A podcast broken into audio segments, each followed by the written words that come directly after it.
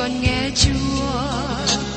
Xin cho con biết ơn thưa. Lạy ngài ngài muốn con làm chi? Lời ngài là sức sống của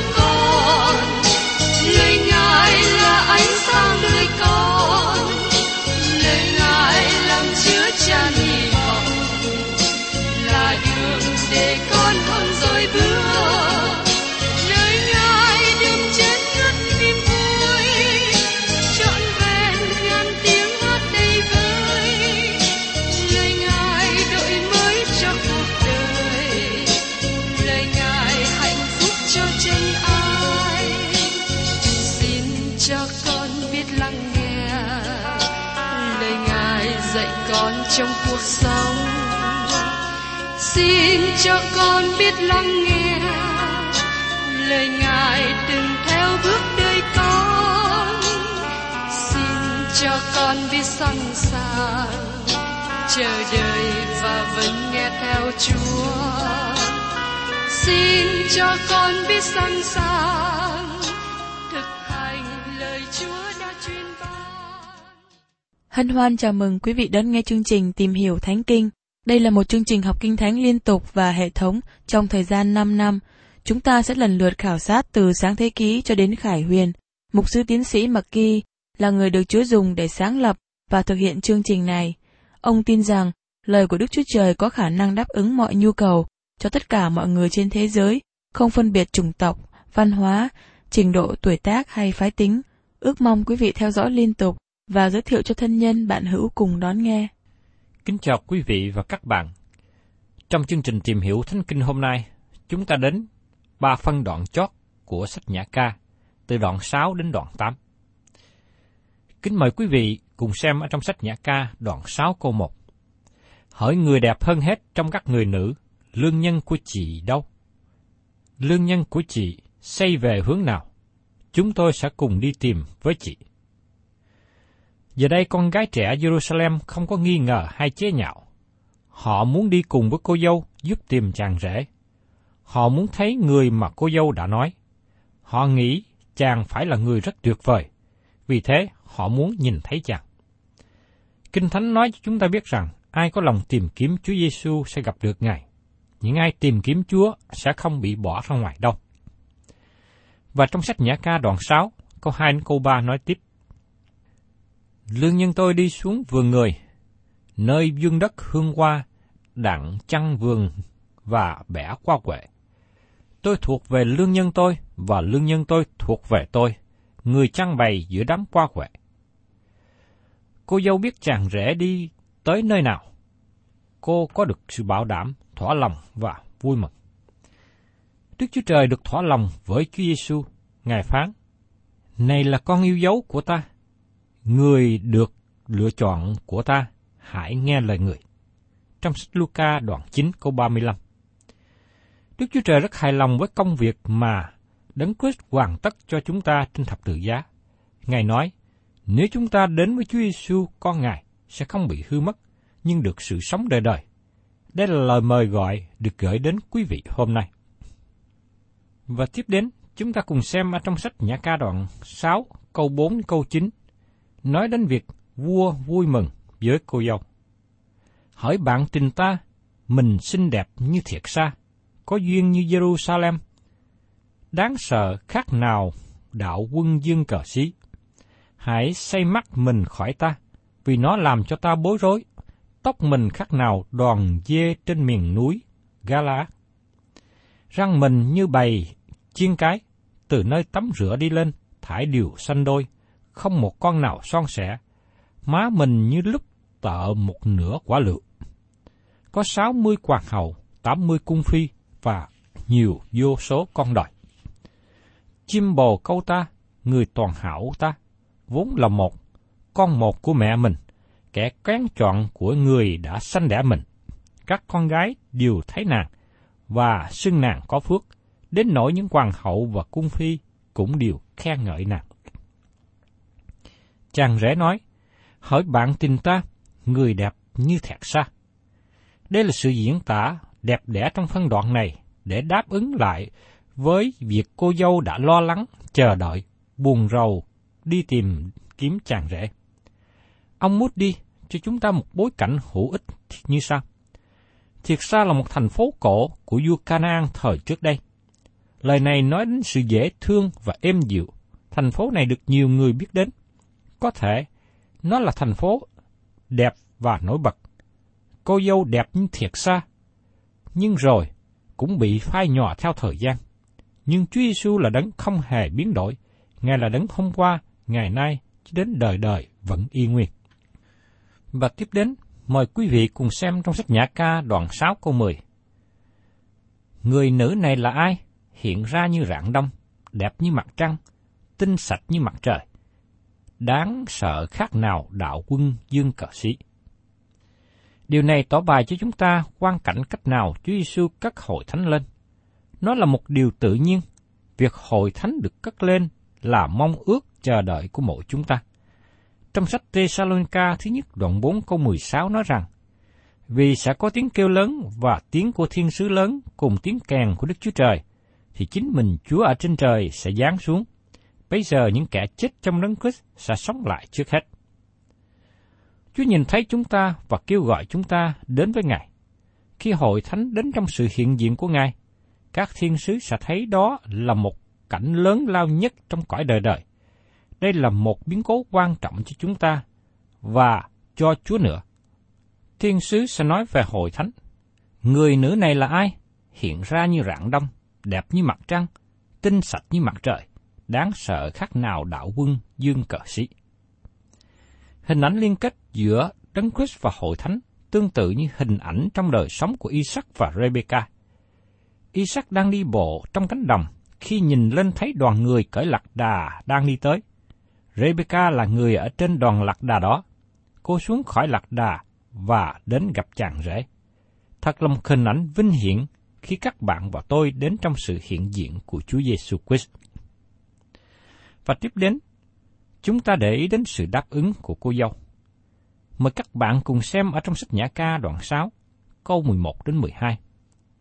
Tôi đi xuống vườn hạch đào, đặng xem cây cỏ xanh tươi của trũng, đặng thử coi vườn nho đã nứt đọt, thạch lựu đã nở qua chưa. Không ngờ lòng tôi vẫn dắt tôi, trên các xe của dân sự tôi có tình nguyện. Cô dâu có một điều khác biệt trong tâm tư.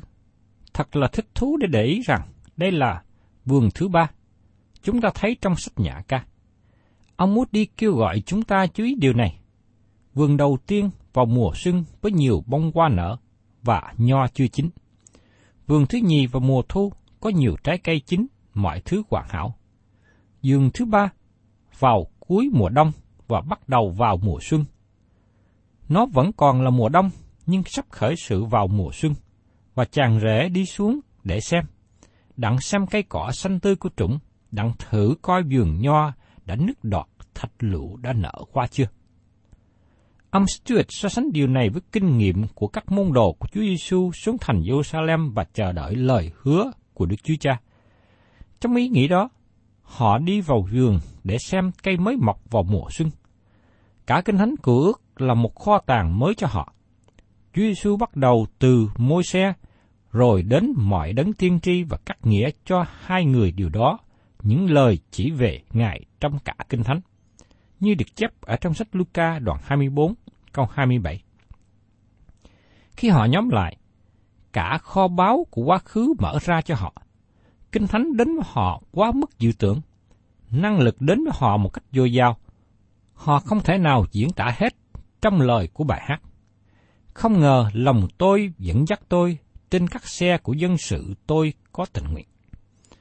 Thưa các bạn, lời của Đức Chúa Trời là cái vườn. Cả cái vườn hạt đậu chưa mở ra có vô số hạt đậu trong lời của Đức Chúa Trời đang chờ đợi mở ra và vui hưởng bởi cô dâu của Đấng Christ. Và tiếp đến trong sách Nhã ca đoạn 6 câu 13. Hỡi Sulamit, hãy trở về, hãy trở về. Khá trở về, trở về, hầu cho chúng tôi xem thấy ngươi.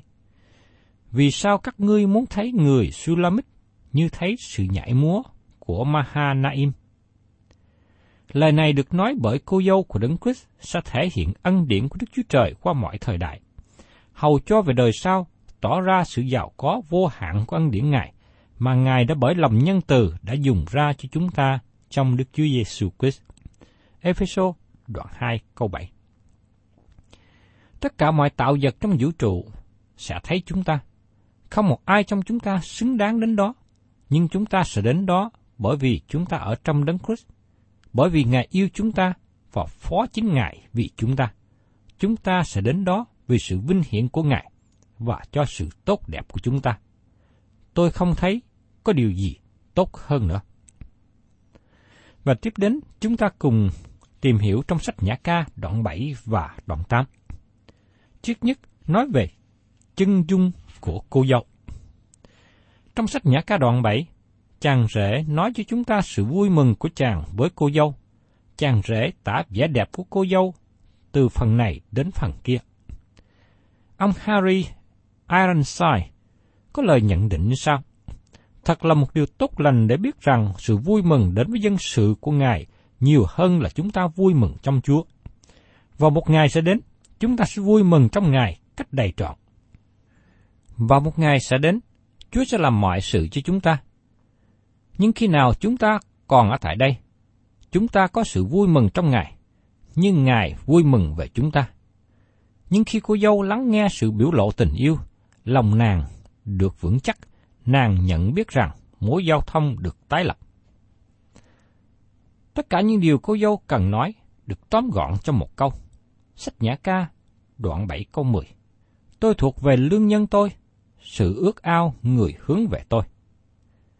Hai lần trước đây chúng ta nghe cô dâu nói, người yêu tôi thuộc về tôi và tôi thuộc về chàng. Ông Moody Stewart đem chúng ta đến sự chú ý đến sự kiện rằng đó là một lời diễn tả rất đầy đủ. Điều này cũng ứng nghiệm về tấm lòng muốn đến với Đấng Christ. Nó công bố về một điều tốt lành nhất. Người tin nhận Chúa Giêsu biết được sức mạnh của Chúa, mong muốn hướng về người ấy. Và trong phần kinh thánh kế tiếp, chúng ta sẽ nghe diễn đã về em trai. Trong sách Nhã ca, đoạn 8 câu 1. Ồ, chớ chi chàng là anh em tôi, kẻ đã mốm bú vú của mẹ tôi. Nếu tôi gặp chàng ở ngoài, ắt tôi sẽ hôn chàng, không ai khinh bỉ tôi được. Đây là lời diễn đạt về em trai cùng mẹ, nói về mối quan hệ gần gũi nhất. Đó là tình anh em mà Chúa Giêsu nói đến với chúng ta. Trong sách Hebrew, đoạn 2 câu 16, Vì quả thật không phải Ngài đến vừa giúp các thiên sứ, bèn là vừa giúp dòng dõi Abraham trở nên sắc thịt của chúng ta, xương của xương chúng ta. Ác tôi sẽ hôn chàng, không ai khinh bỉ tôi được. Những người thật sự tin nhận Chúa Giêsu không sợ, không ái ngại công khai biểu lộ tình yêu với Ngài. Các bạn thân mến, xin các bạn đừng nói yêu Chúa nếu như đời sống các bạn không biểu lộ tình yêu thương đó. Các bạn sẽ mắc cỡ nếu như các bạn nói dối. Và trong sách Nhã ca, đoạn 8 câu 2. Tôi sẽ dẫn chàng vào nhà mẹ tôi. Tại đó, chàng sẽ dạy dỗ tôi. Tôi sẽ nghe chàng uống rượu thơm, nước ngọt của trái thạch lựu tôi. Ông Stuart nói một lời rất tốt đẹp như sau. Phần của chúng ta dâng cho Đấng Christ và tất cả sự vui mừng mà chúng ta có thể làm được. Tôi không giữ lại bất cứ điều gì. Chúng ta đem mọi sự dâng cho Ngài, dâng cho Ngài điều tốt nhất. Nhưng các lời này đề cập về tiệc cưới chiên con. Khi người vợ chuẩn bị sẵn sàng, Đấng Christ sẽ uống chai nho mới trong nước Đức Chúa Trời. Tiếp đến, trong sách Nhã ca đoạn 8 này, chúng ta để ý về tin cậy sự yếu đuối của tình yêu. Mời các bạn cùng xem tiếp trong Nhã ca đoạn 8 câu 5. Người nữ này là ai? Từ đồng vắng đi lên. Nương dựa lương nhân của nàng. ta đã đánh thức mình tại dưới cây bình bát. Ở đó, mẹ bị đau đớn mà sanh mình ra. Ở đó, người mà đã sanh đẻ mình bị cơn đau khổ. Nương dựa lương nhân của nàng. Đây là giai đoạn chót của người thật sự tìm Chúa, được đánh dấu bởi sự yếu đuối, bởi sự lệ thuộc và bởi tình yêu. Khi còn trẻ, chúng ta như chim ưng cất cánh bay cao, khi ngọn cờ tình yêu của Ngài phất phới trên chúng ta. Đến tuổi thành nhân, chúng ta chạy mà không biết mệt, ngay cả khi chúng ta tìm kiếm trong sự đau buồn khắp đường phố Jerusalem. Đến tuổi xế chiều, chúng ta thích nương cậy vào Ngài như em bé nương cậy mẹ. Và khi giai đoạn cuối của cuộc đời, chúng ta hoàn toàn nương cậy nơi Ngài. Nếu không có Ngài, chúng ta không thể làm được bất cứ điều gì. Khi chúng ta nhận biết sự yếu đuối của chúng ta, Chúa sẽ dùng chúng ta cho công việc Ngài. Và tiếp đến trong sách Nhã ca đoạn 8 câu 6. Hãy kể tôi như một cái ấn nơi lòng chàng, như một cái ấn trên cánh tay chàng. Vì ái tình mạnh hơn sự chết, lòng ghen hung dữ như âm phủ, sự nóng nó là sự nóng của lửa, thật một ngọn lửa của Đức Giê-hô-va. Vì ái tình mạnh hơn sự chết. Sự chết là tất cả sự kinh khủng của nó, là cái giá mà tình yêu của Chúa Giêsu trả cho con loài người hư mất, nhưng nó không ngăn chặn được Ngài. Chúa Giêsu yêu chúng ta và phó chính mình vì chúng ta, gánh chịu thập tự giá, khinh điều sỉ nhục. Dầu sự chết có dẫn đến vẫn không thể phân cách chúng ta khỏi tình yêu của Đức Chúa Trời. Như được chép ở trong sách Roma đoạn 8, câu 38 và 39. Vì tôi chắc rằng bất kỳ sự chết, sự sống, các thiên sứ, các kẻ cầm quyền, việc bây giờ, việc hầu đến, quyền phép, bề cao hay là bề sâu, hoặc một vật nào chẳng có thể phân rẽ chúng ta khỏi sự yêu thương mà Đức Chúa Trời đã chứng cho chúng ta trong Đức Chúa Giêsu Christ là Chúa chúng ta. Lòng ghen hung dữ như âm phủ. Âm phủ không có sự thương xót, nó không có từ chối bất cứ người nào. Sự nóng, nó là sự nóng của lửa. Điều này nhắc nhở chúng ta về sự nóng cháy trong lòng của Chúa Giêsu khi Ngài nói sự sốt sắng về nhà Chúa, tiêu nuốt tôi, ở trong sách Giăng đoạn 2 câu 17. Trong ngày lễ ngũ tuần, Đức Thánh Linh ngự xuống với các môn đồ như hình bằng lửa đậu trên mỗi người, như trong sách công vụ đoạn 2 câu 2. Và tiếp đến, chúng ta cùng xem trong sách Nhã ca đoạn 8 câu 7. Nước nhiều không tưới tắt được ái tình, các sông chẳng nhận chìm nó được. Nếu người nào đem hết tài sản nhà mình đặng mua lấy ái tình, ắt người ta sẽ khinh dễ nó đến điều. Nước nhiều không tưới tắt được ái tình. Có nhiều lần chúng ta thất bại với Chúa và chúng ta tiếp tục thất bại, nhưng vẫn không dập tắt tình yêu của Chúa đối với chúng ta. Hay là chúng ta chìm trong tội lỗi, vẫn không dập tắt được tình yêu của Chúa. Nếu người nào đem hết tài sản mình đặng mua lấy ái tình, ác người ta sẽ khinh dễ nó đến điều. Đức Chúa Trời không đòi hỏi tiền của chúng ta hay sự phục vụ của chúng ta. Ngài đòi hỏi tình yêu của chúng ta. Nếu chúng ta không yêu Ngài mà muốn làm công việc Chúa, Ngài gọi chúng ta là những người làm việc vì tiền. Và tiếp đến, chúng ta thấy hình ảnh em gái. Ở trong sách nhạc ca đoạn 8 câu 8. Chúng tôi có một em gái nhỏ, chưa có lương long. Phải làm gì cho em gái chúng tôi? Trong ngày người ta hỏi nó. Em gái nhỏ được nhiều giáo sư dạy kinh thánh nói biểu tượng cho hội thánh của dân ngoại. Chúng ta làm gì với em gái nhỏ? Đó là một câu hỏi đau nhói trong hội thánh đầu tiên. Trong công vụ các sứ đồ đoạn 15 ký thuật lại hội nghị tại Jerusalem để giải quyết vấn đề đối nghịch giữa những người trở lại đạo từ gốc dân ngoại và người trở lại đạo từ gốc người Do Thái, bởi vì họ không muốn bỏ hệ thống luật pháp môi xe. Không có ai muốn nói đến em gái nhỏ, người dân ngoại bị bỏ rơi. Và một ngày sẽ đến khi em gái nhỏ được nói đến bởi chàng rể lớn của hội thánh. Đấng gọi cô gái đến chính mình. Các bạn thân mến, Chúa không chọn chúng ta bởi vì chúng ta có sự thu hút, nhưng bởi vì Ngài thấy tình trạng hư mất của chúng ta và Ngài yêu chúng ta. Từ đây, em gái nhỏ này được tiếp nhận bởi Đấng Christ, phản ứng của người chị lớn như thế nào? Mời quý vị cùng xem tiếp trong sách Nhã Ca đoạn 8 câu 9. Nếu nó là một vách thành, chúng tôi sẽ xây tháp bạc trên đó. Nếu nó là một cái cửa, chúng tôi sẽ đóng bích lại bằng ván hương nam. Từ khi người ngoài được tiếp nhận bởi Đức Chúa Trời, họ được xây dựng trên nền của Đức Chúa Trời trong Đức Thánh Linh, như được chép trong sách Ephesos đoạn 2 câu 22. Hội thánh của người Do Thái đối diện với vấn đề xây dựng trên nền tảng nào? Trên lễ cắt bi trên lễ nghi, trên luật lệ. Nhưng các gánh nặng này, tổ phụ dân Do Thái cũng không mang nổi. Thánh Gia Cơ đã diễn tả cảm nghĩ của người chị lớn. Vậy, theo ý tôi, thật chẳng nên khuấy rối những người ngoại trở về cùng Đức Chúa Trời. Ở trong sách Công vụ đoạn 15 câu 19, Hội nghị đồng ý không buộc người ngoại khi trở lại tín nhận Chúa Giêsu phải giữ hệ thống luật pháp môi xe. Họ được tiếp nhận trên căn bản của đức tin. Và trong sách Nhã Ca đoạn 8 câu 10 nói tiếp, Tôi là một tường thành, hai lưng lông tôi như những ngọn tháp. Bây giờ tôi ở trước mắt người như kẻ đã được bình an.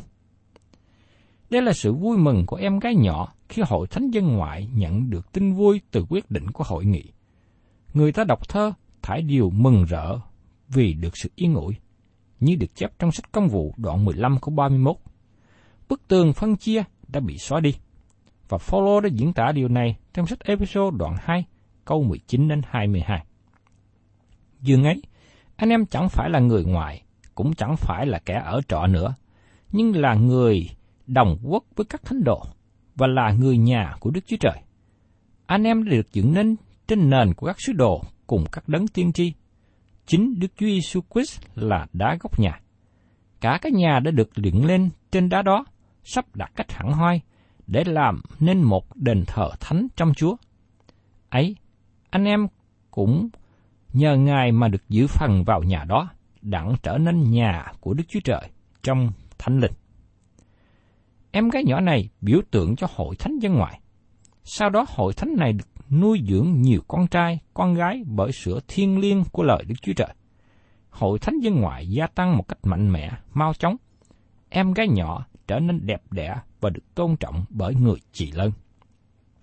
Ngày nay, nhiều quốc gia khắp nơi trên thế giới cần lắng nghe và đáp lại lời kêu gọi của Chúa Giêsu, tức là chàng rể để đến cùng với Ngài.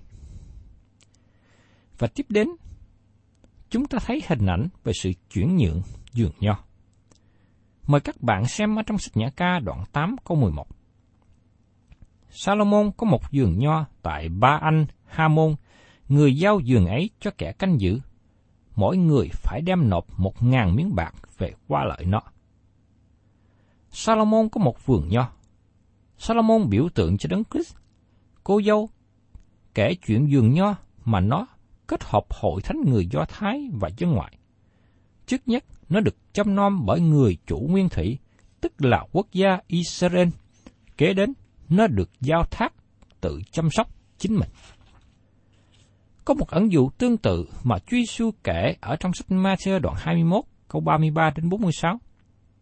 Một chủ vườn nho trồng nho và làm hàng rào bao quanh, đào hầm ép rượu và xây tháp. Sau đó để những người trồng nho mướn rồi ra đi. Đến mùa gặt, chủ cử người đến thu qua lợi. Nhưng những người mướn này đã đánh và giết người của chủ gửi đến. Cuối cùng, chủ cử chính con trai mình đến. Và trong sách Matthew đoạn 21, câu 38 đến 40 diễn đạt như sau.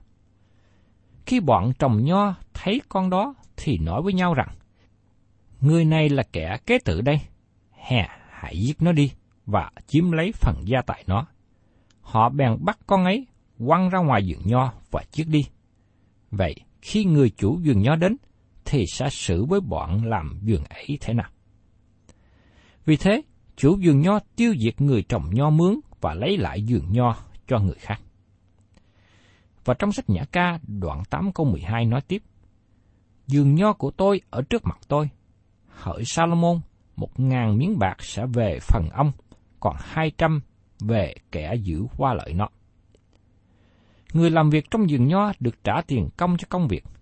Cũng vậy, Chúa có truyền ai rao giảng tin lành sẽ được nuôi mình bởi tinh lành.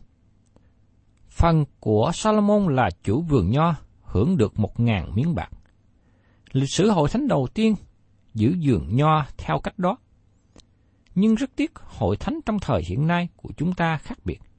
Các bạn và tôi là thành viên của cô dâu của Đấng Christ sẽ trung tín trong vườn nho mà Đức Chúa Trời phân chia cho chúng ta chăm sóc. Và trong sách Nhã ca, đoạn 8 có 14 kết thúc như sau. Lương nhân tôi, hãy vội đến, khá giống như con hoàng dương hay là con nai con ở trên các núi thuốc thôn. Cô dâu nói với chúa của vườn, xin hãy trở lại. Như trong sách Khải Quyền đoạn 22 có 20 nói rằng, phải, ta đến mau chóng, Amen, lại Chúa Giêsu xin hãy đến. Hiện nay các bạn có thành thật nói rằng, hỡi Chúa Giêsu xin hãy đến mau chóng. Phaolô nói rằng Đức Chúa Trời ban mão triều thiên cho những ai yêu mến sự điện đến của Ngài. Nếu các bạn yêu mến Chúa Giêsu, xin hãy chuẩn bị cho sự đến của Ngài. Cảm ơn quý vị và các bạn đã cùng hiệp với tôi tìm hiểu sách Nhã Ca. Tôi tin chắc rằng quả sách Nhã Ca này sẽ làm cho mối quan hệ của quý vị với Chúa Giêsu càng ngày càng được gần gũi hơn. Xin chào tạm biệt quý thính giả và xin hẹn tái ngộ cùng quý vị trong chương trình kỳ sau. Chúng ta sẽ khởi sự tìm hiểu một sách mới.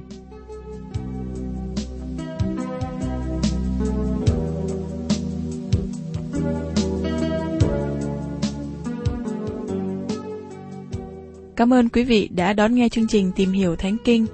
Nếu quý vị muốn có loạt bài này, xin liên lạc với chúng tôi theo địa chỉ sẽ được đọc vào cuối chương trình. Kính chào quý thính giả.